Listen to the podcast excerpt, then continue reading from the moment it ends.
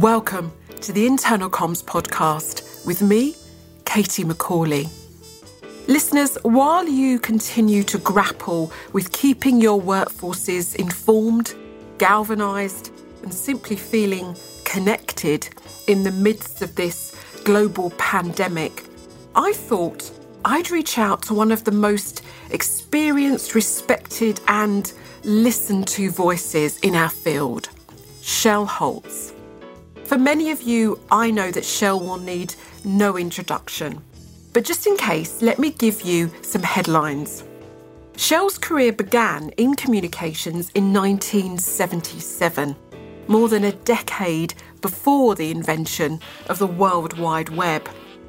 In 1994, he came up with the idea of using an intranet, a year before the word was even introduced, for enrolling people into their employee benefits. He has always embraced new technologies, particularly those that give people the opportunity to connect and create.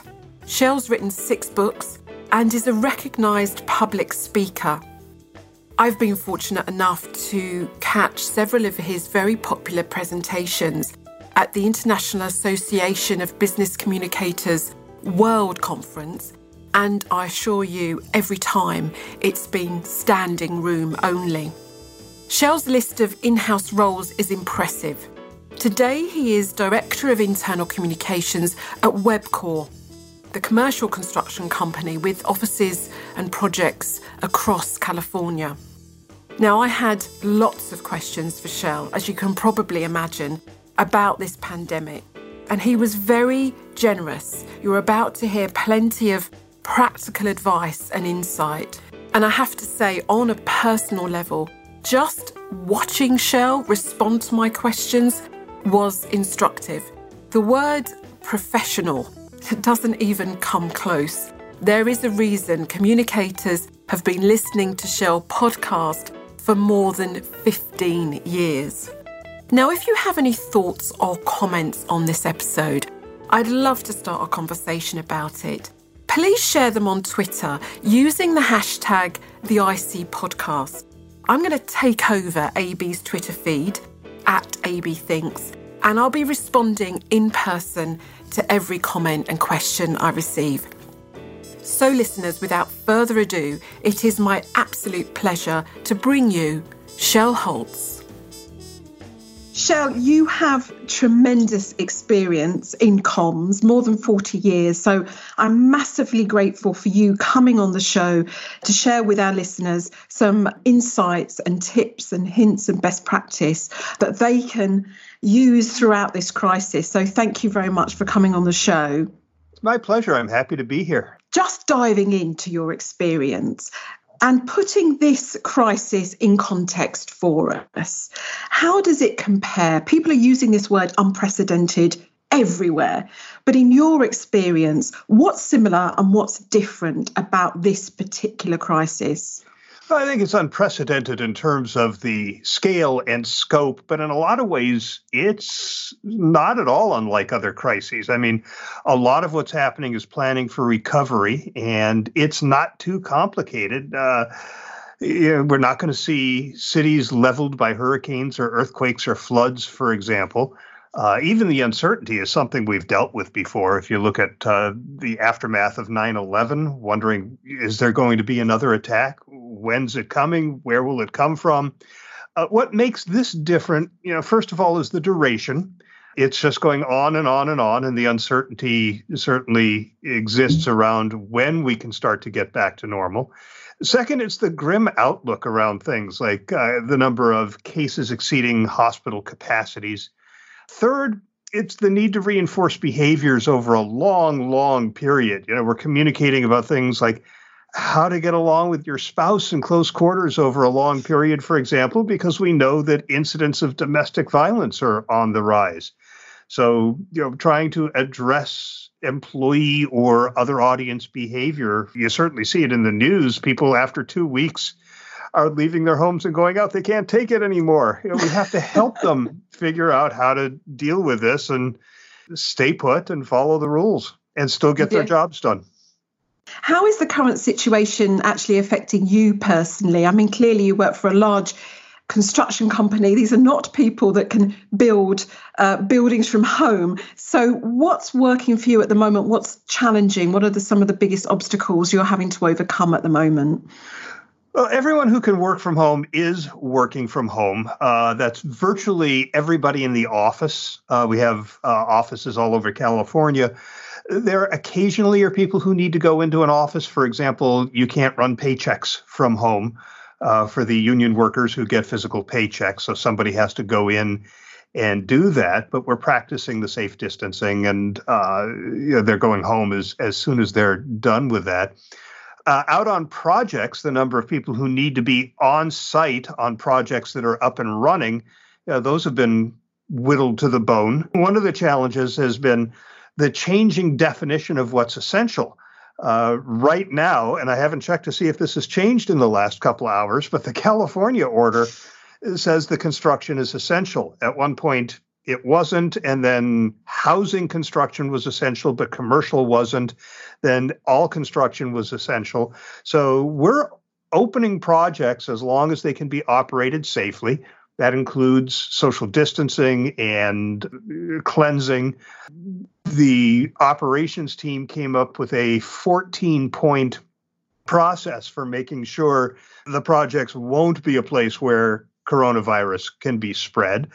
We shared that 14-point process as an article on the intranet, so other employees knew what we were doing.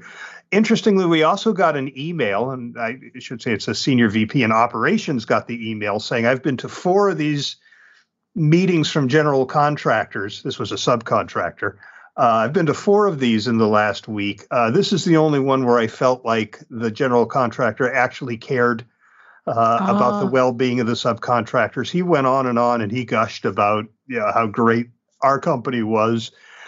So we shared that email with employees too, just to give them a sense that, this is a company that has real serious values. They're not just words on the wall. These are guiding the decisions by the executives as we go through this. And here's an example of how this pays off with a subcontractor who would rather work with us than anybody else. But, the rules keep changing, so the messaging changes. It can get confusing. We've had to deal externally with posts on social media from some people who don't know that construction has been classified as essential, and they're upset seeing people out working. Don't we care about them? And, trying to find the right way to explain to them that, yes, it is considered essential. That's why we're working, but we're taking these steps to make sure that they're safe. And by the way, we've published our coronavirus management plan on our external website. So it's there for people to see, and it links to a document that explains how we keep project sites sanitized. So overall, I have to say things have been a lot smoother than I was worried that they would be. I'm wondering whether that's because you acted pretty quickly in terms of your preparation. I noticed a post of yours on LinkedIn, I think it's probably a couple of weeks old already, that said 80% of your work had been related to coronavirus. I'm conscious of the fact that some people are going to be in different stages of the curve in terms of their preparedness for this. What were you doing in those early days and weeks to prepare for the situation we're in now, just to illuminate people and maybe point them in direction of things that they could be doing? I think one of the roles of a communicator is environmental scanning, keeping your eyes on what's happening out there in the world that could affect you, and then alerting leadership. So every time I was in a meeting with leadership, I would reiterate that this is coming. It's not looking good. We need to prepare. And there was a certain amount of shrugging it off because we hadn't really seen an effect yet. And it's nothing you didn't hear anywhere else, but I was preparing an intranet page dedicated to coronavirus. We were able to spin that up. I think it was on March 2nd. It got its peak number of views. I looked before we called on March 17th. So, people in the early days of this page being up were wondering what the big deal was, and then it became this tremendous resource. It's a lot closer to 98% now. I have to say. Yes, I bet. There's a lot of information, and I'm going to use air quotes around that word, online about how we should be managing communications in this crisis. And I just wanted to help people cut through some of that noise. What are the key questions you think that internal communicators should be asking themselves right now in this crisis? You want to give a lot of thought to what employees want to know the most. And is leadership willing to answer questions candidly and transparently? Are they ready to say, I don't know, when they get a question where the answer isn't obvious to them, and to get the answer and share that later? How can you be of most help to people? So, you know, one of the things that happened in our organization, I guess it was about 8 or 10 months ago, they made the decision out of the IT function to switch from Skype for Business to Microsoft Teams. It was not a mandate. Nobody said, we're going to get all of our groups now managing everything through Teams. It was just, it's a tool, it's a resource, it's there if you want it. Use it if you'd like. And now, of course, with all of these employees working from home, suddenly Teams is a big deal. So we're now publishing a Teams tip of the day. Here's something you probably didn't know you could do with Teams, slash commands or naming your chats or things like that. And people like that. It's you're not trying to sit them down for a whole tutorial. It's just here's quickly one more thing you can use to make this easier for you. So how can you help? What can you do to keep the culture alive and thriving? Because, you know, culture is so important. The employee experience is so important. In fact, at Webcor, the company where I work, employee experience is one of the 4 strategic plan milestone initiatives. There are 4 of these 5-year milestone initiatives, and the employee experience is one of them. Culture thrives when people are together. What happens when everybody's working from home? So, you know, how do you keep that alive? And are you measuring? And if you're not measuring, how do you know what you're doing is working? And there's a lot of ways that you can do that throughout this. I'm certainly reviewing all the analytics from website visits, and we're using Banana Tag for our emails. So we're able to track email opens and click-throughs and the like. We're scheduled to do our every 2-year employee communication survey. And we've just added 5 questions at the beginning about how we're doing on coronavirus communication. I think that'll actually inspire people to go take the survey. No, that all sounds really good and very comprehensive. As you said up front, there's a lot about this crisis that's still quite unknown, not least how long it's going to last for. What's your personal attitude to risk? How do you evaluate risk in a crisis? I'm thinking here about that famous Donald Rumsfeld quote, the known knowns and the unknown unknowns. There's many unknowns in this particular crisis. How should we handle that? We simply have to be honest about that. We don't know. I have been so impressed with our leadership. One of the things we're doing is every Friday there's an all-employee Zoom call where members of the executive team are actually using Zoom webinars for this. So it's easy to take questions. We've had about 45 questions each one of these sessions. And by the way, we're publishing the Q&As. We're transcribing them and posting them. But they don't try to pretend that they know the answer to these things. When people are asking, what are we going to do about this, if that happens, they say, you know, we don't know if that's going to happen. You can talk about how the executive team is going about scenario planning, how far ahead they're planning, what different scenarios they're looking at.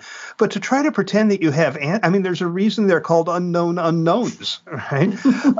It's hard to plan about something that you don't know. And you can spend a lot of time spinning your wheels trying to plan for every possible variable.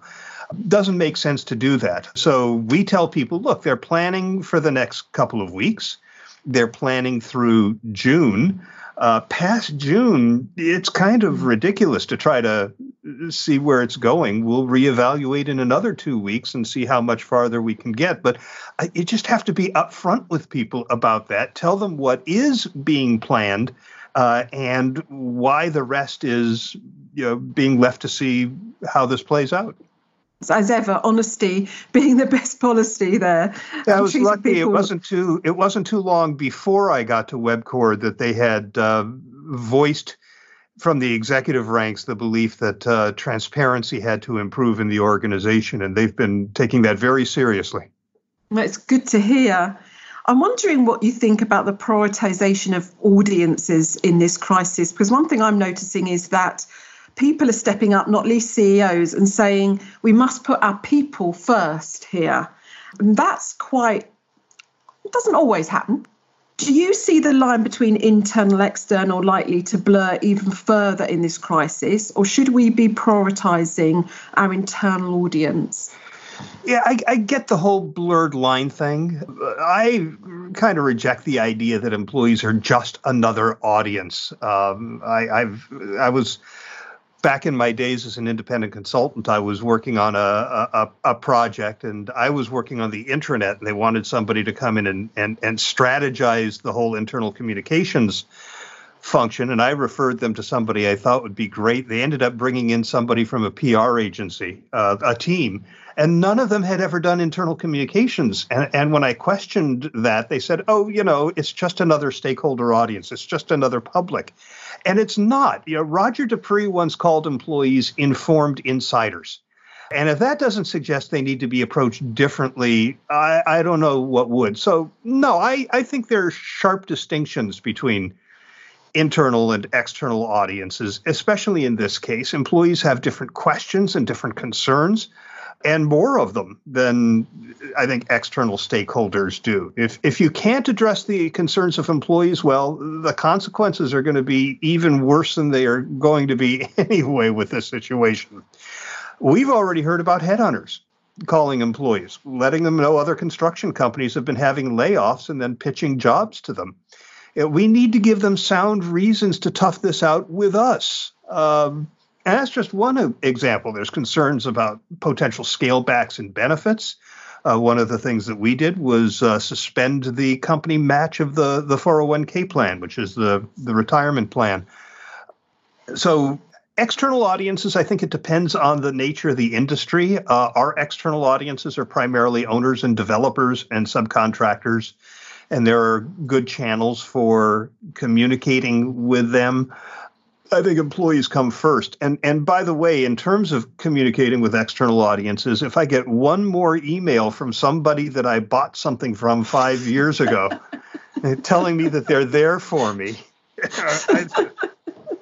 And like I say, we are sharing our management plan on our external website. We're telling employees it's there. Our president, CEO, writes occasional LinkedIn columns.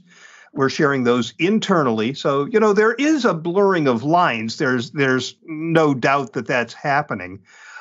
Employees are consumers, are employees, right? But it's just not uniform. It's not consistent all the time that you would approach it that way. I think you have to approach employees as informed insiders.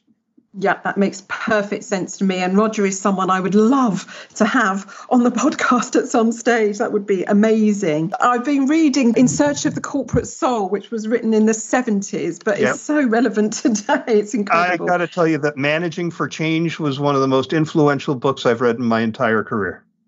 We'll put all these in the show notes for people because I think they'll still find them very, very useful. I'm sorry, that's Communicating for Change, not Managing. Communicating for Change, yes. So internal comms can notoriously have quite, I remember once in one organisation, I used to describe it as pushing water uphill with a fork, but we have these kind of long sign-off processes, often quite convoluted approval processes, and that just doesn't work in a crisis. You need immediate, fast reaction times. What sort of advice can you give IC teams that are maybe struggling to get information out as quickly as they would like? Well, I think you need to negotiate that at the beginning of the crisis. Now, I'm lucky. I don't have to get a lot approved. When I first started, I sat down with the general counsel and I said, what do I need to send you for approval? And he looked at me funny and he said, you don't have to send me anything. So we get reviews from the source. If it's something where there is a legal issue, it affects contracts or something, we'll run it by the general counsel or one of the legal team. But at the beginning of the crisis, I think you need to sit down with the leaders and say, information has to come fast, and we have to figure out a way to get this approved. I think one of the ways that you do that is decide what doesn't need to be approved. What don't you need to run by somebody? I remember I was working with a chemical company in the earliest days of the intranet, and they started publishing on their nascent intranet. This had to be about 96, 97. And the lawyer said, we have to approve everything that goes up on the intranet. And the guy who was running it called me and said, what do? I said, send them everything to approve. They got overwhelmed with this flood of content, and they finally said, whoa, we need to decide which of these things actually require legal approval. In my case, you know, leadership is acutely aware that there is a need for timely responses and approvals. They're also crazy busy, so every now and then I have to nudge them. I have explicit permission from the president and CEO to, you know, nudge him. He says, yes. No, I haven't done something. Reach out. It's okay. I got that early in my tenure there. They tend to respond positively. We were doing a story on our restart procedures, and the senior VP who was responsible for that out in the operations was insanely busy. But I just kept pinging him. I'd send him an email, and if I hadn't heard from him in a couple hours, I'd ping him on Teams, and eventually he would say, I'm really sorry. This is fine. Go with it. But be persistent. Yes. So it really is. Set up the procedure up front and make sure they know it's different because it's a crisis, and then just hammer them if they're not responding quickly enough. It's interesting because I know guys in the office in my team often say, I can't chase that client again, I really can't. And I go, yes, you can, because in my experience, clients turn around and say, look, I know I wasn't responding, but I was very grateful for the reminder. I'm very grateful that you've told me I've got to do this, because it would have slipped through the net otherwise. Keep reminding me. So I think that persistency is just key there, actually. I totally agree. Mm-hmm. There was a very recent Edelman survey that's just come out. I think it's a 10-country survey where yet again it said people are turning to their employer to be a trusted, credible source of information during this coronavirus outbreak. And it seems again that this is an opportunity for internal comms to step forward and be that trusted source of information. Is this an opportunity that, in your view, internal communicators perhaps haven't fully really understood, that they can be this trusted source of truth amid all these institutions that we know, trust is just dive bombing? Most of the internal communicators I know that I have been speaking with since all of this has started unfolding are very aware of that opportunity, acutely aware of that opportunity. I don't think anybody's looking at it necessarily opportunistically, but they realize that now they're being leaned on by the organization in a way perhaps they weren't before. And their value is being recognized, which is great. I mean, if there's a silver lining that comes out of this, it's that more communicators will find that elusive seat at the table, or at least be seen as a more valued part of the management of the organization. It seems, as you say, it's not quite right to be opportunistic about this crisis, but nevertheless, it could be an opportunity to certainly demonstrate your values and culture. And as you said up front, your organisation is doing this exactly. How do you make sure that your crisis comms, which has to be fast, immediate, very reactive to the situation, aligns with something deeper around your values and purpose? If the purpose and the culture and the values are living, breathing things, as opposed to being, in some organizations, their words on the wall and leadership behaviors are at odds with those statements. There's a say-do gap, which, by the way, that's a driver of engagement, according to the folks at Engage for Success there in the UK. Four drivers of engagement. One of them is integrity, which is that leaders behave the way that they say they should. You're already doing that in your communications, if that's the case. You're looking to see how you can align the stories that you're telling and the messages that you're sending and the other activities that you're engaged with your culture and your values and your vision for that matter. Our purpose is building solutions, bettering lives. So it's completely relevant to what we're doing. As I've mentioned earlier, our CEO has repeatedly said that every decision the executive team makes is based on values. They're leaning into the values.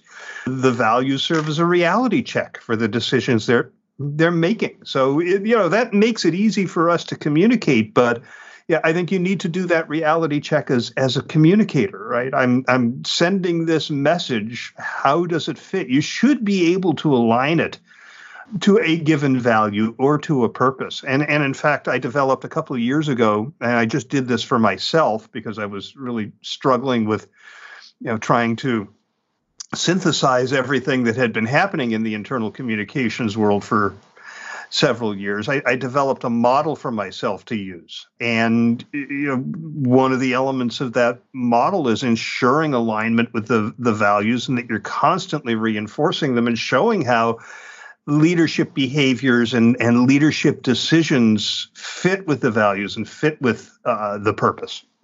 Mm-hmm. This is certainly must be a test of lots of corporate cultures, I'm guessing, because where you've got a strong culture, strong values, and they're well understood, people know, as you say, naturally how to act in the right language and tone. But where perhaps that's not where it should be, then it's a bit more of a struggle, I guess. That's the point. Right. Well, a lot of internal communicators don't get down into the trenches at the operational level. A lot of us are accustomed to producing collateral, right? This is what we do. We do newsletters, we do intranet, we do videos. But if there is a failure to align a process with the messages that we're sending, then your communications lose credibility. So, we need to get out there in the trenches and find the processes at the operational level that are not sending the same message, right? So that's the way the communicators can really start to affect the employee buy-in to values and purpose and other statements. Just regarding transparency, there's always this battle, this sort of struggle between being open and honest and saying what's really going on, potentially saying, I don't know, as you say, we haven't decided yet, we simply don't know. And on the other hand, worrying people. And so I'm just wondering where you stand on how much information is right to share with people. Transparency is one of my favorite topics. I co-authored a book on transparency called Tactical Transparency through IABC. And I think the first thing that's important to do is define it. Transparency does not mean throwing open all the doors and windows and exposing everything to the cleansing sunlight, right? I mean, there are things that you simply can't share. I assume it's true in the UK. I know it's true in the US. You can't share employee health information. Mm-hmm. You'll wind up in jail if you do that, right? You certainly don't want to give away product plans that a competitor could use. Transparency means that you are providing access to the information and resources that people need to make an informed decision. So if you understand what the informed decision is that your employees are trying to make, right? Should I be doing my work? Should I be looking for a job? Things like that. Then you should try to always err on the side of information. People are worried without anything internal communications is doing. We don't have to do anything to create the worry that you mentioned. They're already worried. And the Edelman survey that you mentioned, the coronavirus-specific survey, made it clear that people are looking for information from their employers. It's the preferred credible source of information. By telling them what we're doing and what we're planning and what our expectations are of employees and all of that information, we're actually providing comfort. We're on top of this. We're thinking about this. We're doing everything we can to make sure that there's a job for you, right? I got some of this initially, is if we start communicating about this, we're just going to worry them. Yeah, there was a survey, I think it was done by Prudential, the insurance company, that showed how worried working people were in the early days of all of this. What we want to do is comfort them. On one of the Zoom sessions that we did with the leaders of the organization, someone asked if salary reductions are being considered. And the answer was yes, everything's on the table to keep the company viable. But it was also made abundantly clear that we're not there yet or anywhere near it. So because our leadership has been transparent like that, people generally believe that if something dire gets close, if it's in the offing, they're going to be told about it. Nobody's sitting there thinking our leaders are hiding something. There's a horrible thing going to happen, and they're just not telling us. Nobody thinks that. So I think there's a great degree of comfort, and that seems to be reflected in some of the comments we get in the Q&A at these sessions. So we've had employees say, we really appreciate your transparency and your constant communication. It's interesting how transparency builds trust, even when you're being transparent, as you say, about potentially difficult issues. I think that's fascinating, and it's been backed up by the neuroscience now. So we've always known this as communicators, but now the neuroscientists are telling us we don't like a void, we don't like uncertainty. So tell us how bad it can get. That's better than not telling us anything or trying to pull the wool over our eyes. I think it's also important to reinforce the idea that the employees in our organizations are adults. I met a CEO many, many years ago. I think it was at a Reagan Communications Conference. And he said, you know, when you sit in that CEO's chair, you're not aware of it, but there's a stupid ray that is aimed right at you that leads you to forget that these are adults and start to think of them as children who can't understand complex issues or take bad news. And he made himself go out onto a factory floor in his organization at least once a month and talk to the frontline people who were, you know, operating machinery to remind himself that they were helping their spouses with a home-based business, or they were scoutmasters, or they were the treasurer of the local Kiwanis Club, or you know, that they are grown-ups and they can understand complex issues and they can take bad news. And I think that's really important to reinforce that with executives. And if they're not getting out into the field, make them. I think that every time I look around the room when I'm doing an all-hands meeting, I think any of you could be running a business like this in a few years' time, and I might as well give you the information that I wish someone had told me, because you're quite adult enough to understand it and put it into practice, and you probably will. There's going to be many people now who are all of a sudden communicating with a large and remote workforce, and that is going to be a new challenge for them. But it's one I'm sure you've had many times in your career. How should people start when they think to themselves, right, I've got to wrap my arms around these people that are no longer based on site? What could they start thinking about to help? Frankly, this is a situation that existed before this work from home scenario occurred. Is we've sort of had this democratization of communication. I mean, when I started in this industry in 1977, I was with ARCO, the oil company, and there was one way that employees found out what was going on. It was a weekly newspaper that I was an assistant editor of. Today, employees can choose the internet, they can choose email, they can look at the digital signage. I mean, there's just everybody chooses the channel that appeals to them. So you have to make sure that your messages are appearing in each of these channels, repurposed, of course, so that it works in that channel. But, you know, we have the articles on the internet. We have the weekly email that goes out. We're doing a daily coronavirus update email. Even if there's nothing to report, we say there's nothing to report today so that they know that we're on top of this. We've got the coronavirus page. We've got the video update of every Friday, and other channels. And a lot of these are reinforcing and reiterating the same messages. We even have a Teams channel now, a team with a channel that is just for employees to get caught up on this news. So wherever you want to get it, you can get it. So I'm really interested in the results of the survey to see if the word is actually getting out to everybody. Obviously, a hard job in this crisis is not being able to get out on site and actually see what's going on and ask people how they're feeling. But we need to get real-time feedback from employees, as you said early on, to find out how they're thinking and feeling. We need to know what they need to know. What's the best way of checking the pulse and checking the vibe? You talked about your staff engagement survey there. Is it just that collection of data points across your different channels, or is there something over and above that perhaps people could be doing? That's just lucky that was coming up at this time. Pulse polls, just getting in touch with people and asking. I participate in, for example, the operations management meetings. I'm not a member of operations management, but they go around and they ask everybody who's responsible for projects how your people are doing. So that's input for me.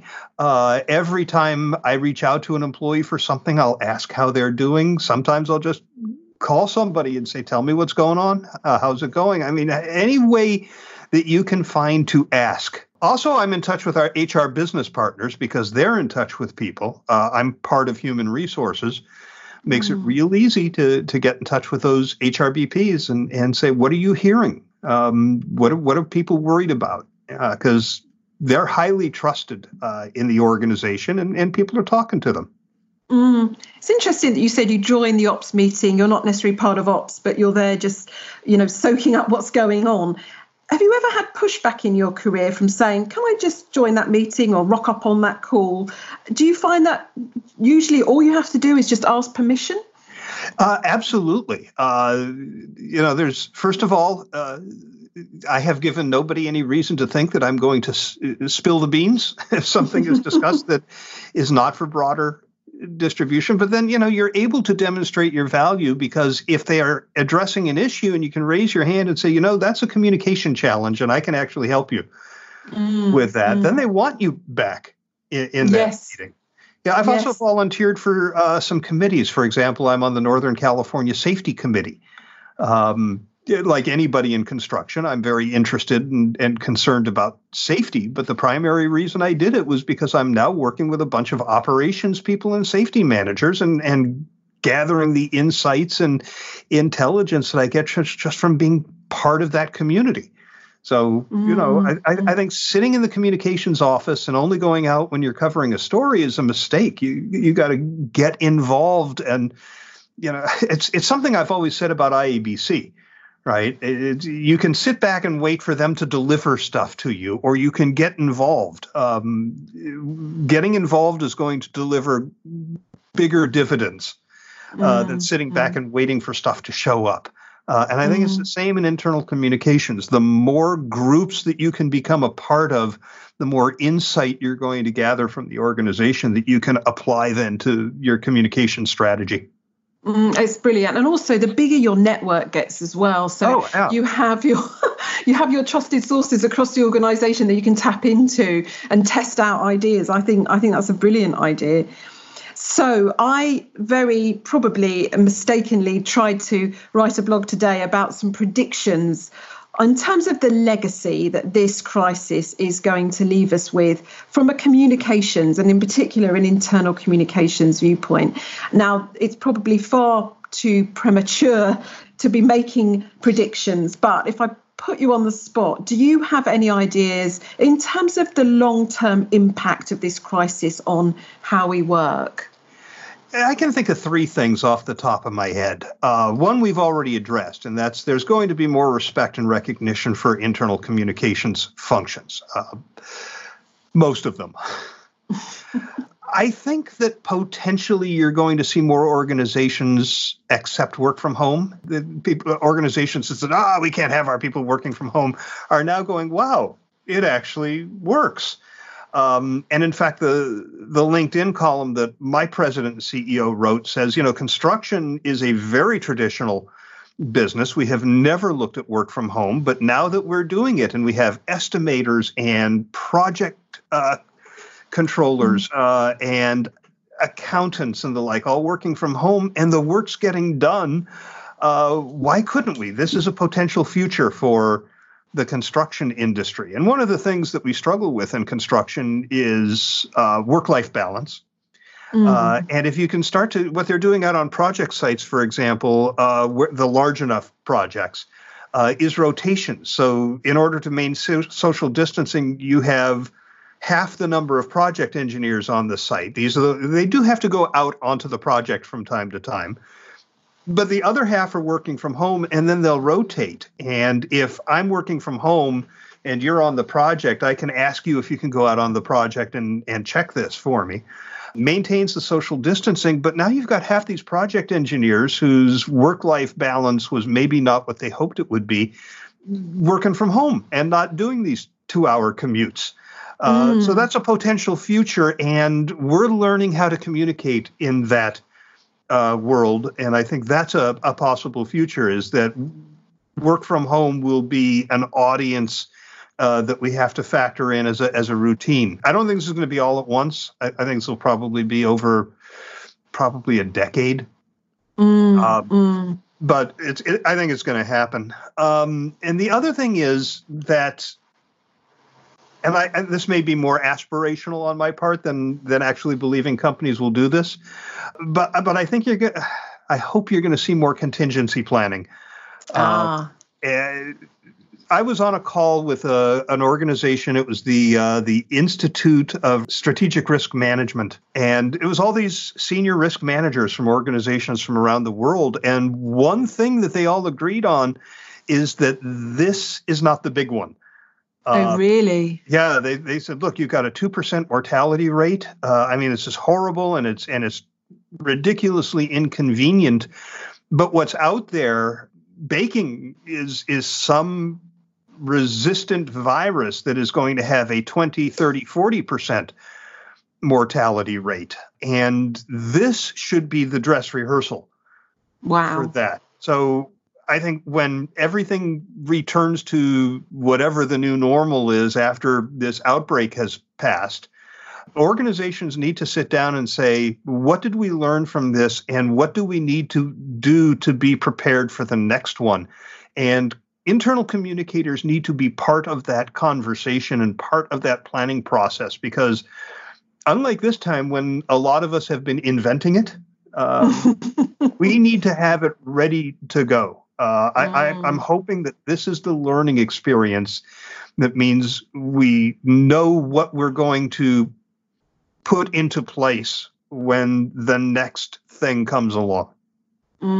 That's a very sobering thought, but I think a very important one as well. And let's hope for lots of sharing of best practice around what worked and what didn't work. I think that would be really useful within the community. And I'm sure IABC will inevitably play its part in that, I'm sure. Can I turn to those quick fire questions, Shel, if that's okay? So what would most surprise people about Shel Holtz? Well, it would only surprise people who don't know me. Those who do are well aware of this, but I'm a deadhead. In general, a fan of jam bands, improvisational music. But I was at over 100 Grateful Dead shows when they were still touring. Wow. Is that the poster that's behind you? That's Jerry Garcia that you see back there, yes. And what is it you love so much about the Grateful Dead? Go on, tell me. Dead and jam music in general, it's just the improvisation. It's going to a concert where it's a relationship with the audience. It's like going on a vacation for just a couple hours. Really? Yeah. I love it. We'll play out with some of that music. Do you have a favorite track we can play out with? Oh, good heavens. Yeah, play out with Ripple. What one book, journal or website, it really doesn't matter, but what should all our listeners be reading or listening to? Well, can I give you two? Yes, please do. One website. The book would be Inside Organizational Communication. It's from IABC, the International Association of Business Communicators. Every chapter is written by a subject matter expert. And I've always found it to be brilliant and well worth your time. And it's not just internal communications, it's the full range of organizational communication, but it really explains how they all fit together and interrelate and interact. For a website, I have become a huge fan of IC Collective, Lise Michaud's site. It has become unless I'm missing something, the best repository of resources on internal communication on the web. I couldn't agree more. And at the moment, their COVID repository, I think they call it, is very comprehensive. Yep. And they're updating it all the time. Again, we'll put that link in the show notes. So here's one that sometimes flusters people. What would you do tomorrow if you knew for certain you couldn't fail? Oh, man, I'd go to any casino I could find that was open and put it all on red. And would you cease to be a corporate communicator, Shel? Yeah, is there something else you'd be doing with your life? Actually, I would. I have often thought if I ever won the lottery, I still wouldn't retire because I don't know what I would do with my time. I love what I do. I have more fun. I had to confess to an executive, my boss, in fact, the senior VP of HR. She said, "Are you having fun?" And I said, "I have to admit, I am. I'm having a blast." Imagine a firefighter who trains and trains and trains, but never gets to go fight a fire. You know, this has been great. Now, honestly, if I knew I couldn't fail, I would do something that I have been trying to convince our leadership to let me do, and it's only budgetary concerns that have kept it from happening. Well, there's also one other, but I would introduce one of the employee apps, Dynamic Signal, Social Chorus, one of those. And is it mainly budgetary? Because I know a lot of my clients are debating whether they should have one or not have one, and it does seem mainly budget. Would you say that that's the thing that people... Yeah, they're not cheap, especially the first year because of the setup fees. We were looking at about $150,000. Yes. And the budget, it was just not feasible the last 2 years that I have wanted to do it. But I believe that done right, these make a tremendous difference, giving employees a consumer-grade mobile solution for communication that is two-way and multi-directional. One of the things that I've wanted to do, and when we did the first internal communication survey, one of the things I found is that information and knowledge were very trapped in silos in the organization. That's just nothing other communicators don't encounter, but in construction, every job site, every project is like its own little company. There's just no sharing. If I come up with a solution in my project, how does somebody on another project find out about that? It's not shared. And one of the things you could do with one of these apps is to create a channel where people will take a short video or a picture and share it and say, here's a solution. So I think it would facilitate that breaking down of the silos and sharing of information, in addition to accommodating the way most people get most of their news and information these days from outside the company. So that's what I would do. It makes perfect sense. So who comes to mind when you think about the world's best communicator, alive or dead? That's a hard one because there have been so many great communicators, but I keep coming back to Ed Robertson. Ed Robertson was the, I can't remember if he was manager or director or what, of internal communications, but he was so good at his job that the CEO, I should note the company he worked for was FedEx. The CEO said, you're going to report directly to me. So Ed reported to the CEO of FedEx and did spectacular things in the organization. He also developed some models that have been invaluable. I read one of these back in the old print communication vehicle from IABC, Communication World. It had a horrible name, I have to confess. It was the Pyramid of Communication Quality. Ooh. But what he said, if you think of Maslow's hierarchy, this only has 5 layers, 4 labels. One of them is split in 2. The first is logistics, right? If you get a publication in the wrong language, that's a failure of logistics. If the design is so awful that you can't read the text, that's a failure of logistics. So if the logistics work, you get to the next level, and that's attention. Did it get enough of the audience's attention in order to pick it up and look at it? And of course, what gets the attention, for example, of the people in the C-suite is not the same as what gets the attention of the people who are out putting rebar up on a project, right? Mm-hmm. So what gets their attention? If you get their attention, the next level is relevance. And there's really two layers to relevance. First of all, does this have anything to do with me? Because you get my attention, I look at it and I go, this has nothing to do with me. I'm going to toss it aside. Once I realize it does have something to do with me, the question is, by paying attention to it, is my life going to be better? Will I have a better opportunity to succeed? Will my career progress the way I'm hoping it will? Will I make more money? Will I keep my job? Will I advance? You know, whatever. Only then can you get to that top of the pyramid, which is, what do you want from me, right? Which, do you want me to do something differently? Do you want me to believe something? Do you want me to think something? What do you want? Why are you sending this to me? Right? and you know, let's face it, if we're communicating something that isn't based on looking for something from the audience in return, why are we communicating it?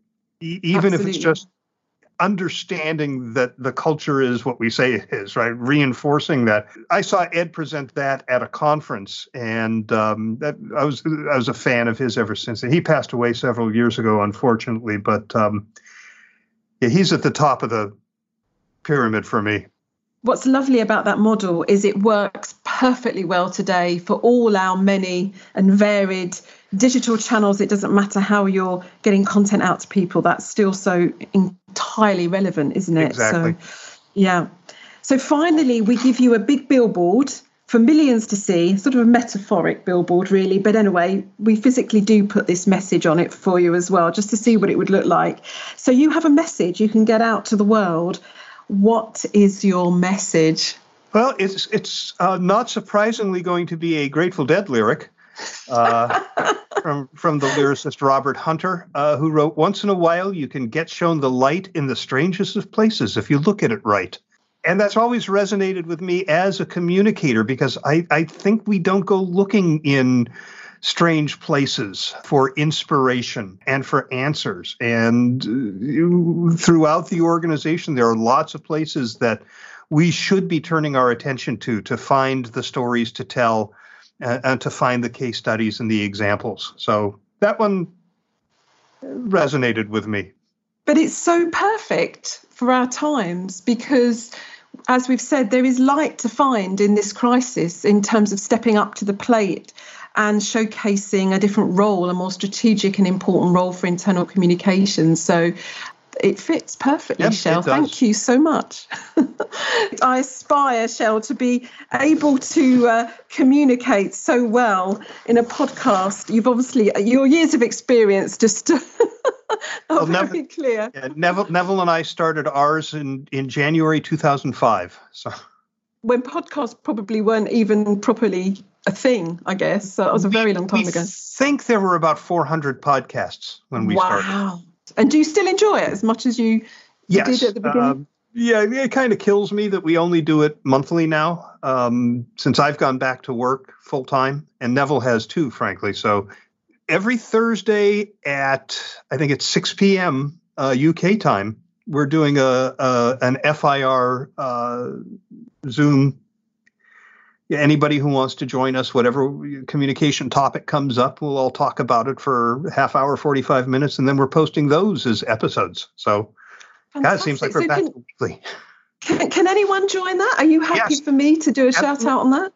Yeah, if you go to FIRpodcastnetwork.com, the news, the top item there is about these weekly, as long as the coronavirus is having us all work from home, weekly opportunity for listeners to get together. We did one. We weren't thinking of doing it weekly, but we enjoyed it so much, and we had about a dozen people show up, including some of our longest-term listeners. Shel, thank you very much for your time. It's been an absolute honour and a privilege to be speaking to you, and I know when you're so busy, so I completely appreciate it. Thank you. It's a pleasure. I appreciate the invitation, and I do listen to your show, so it's an honour to be here. So that's a wrap for this episode of the Internal Comms Podcast. To find out more about the books and the other resources that Shel and I mentioned, head over to the show notes at abcom, that's abcom.co.uk for the show notes. And while you're there, you might like to sign up for our monthly IC newsletter. It's called I Saw This and Thought of You, and it'll give you updates on the show, plus other newsy nuggets from the world of internal comms. And don't forget, if you'd like to start a conversation about this episode, I'd love to hear from you.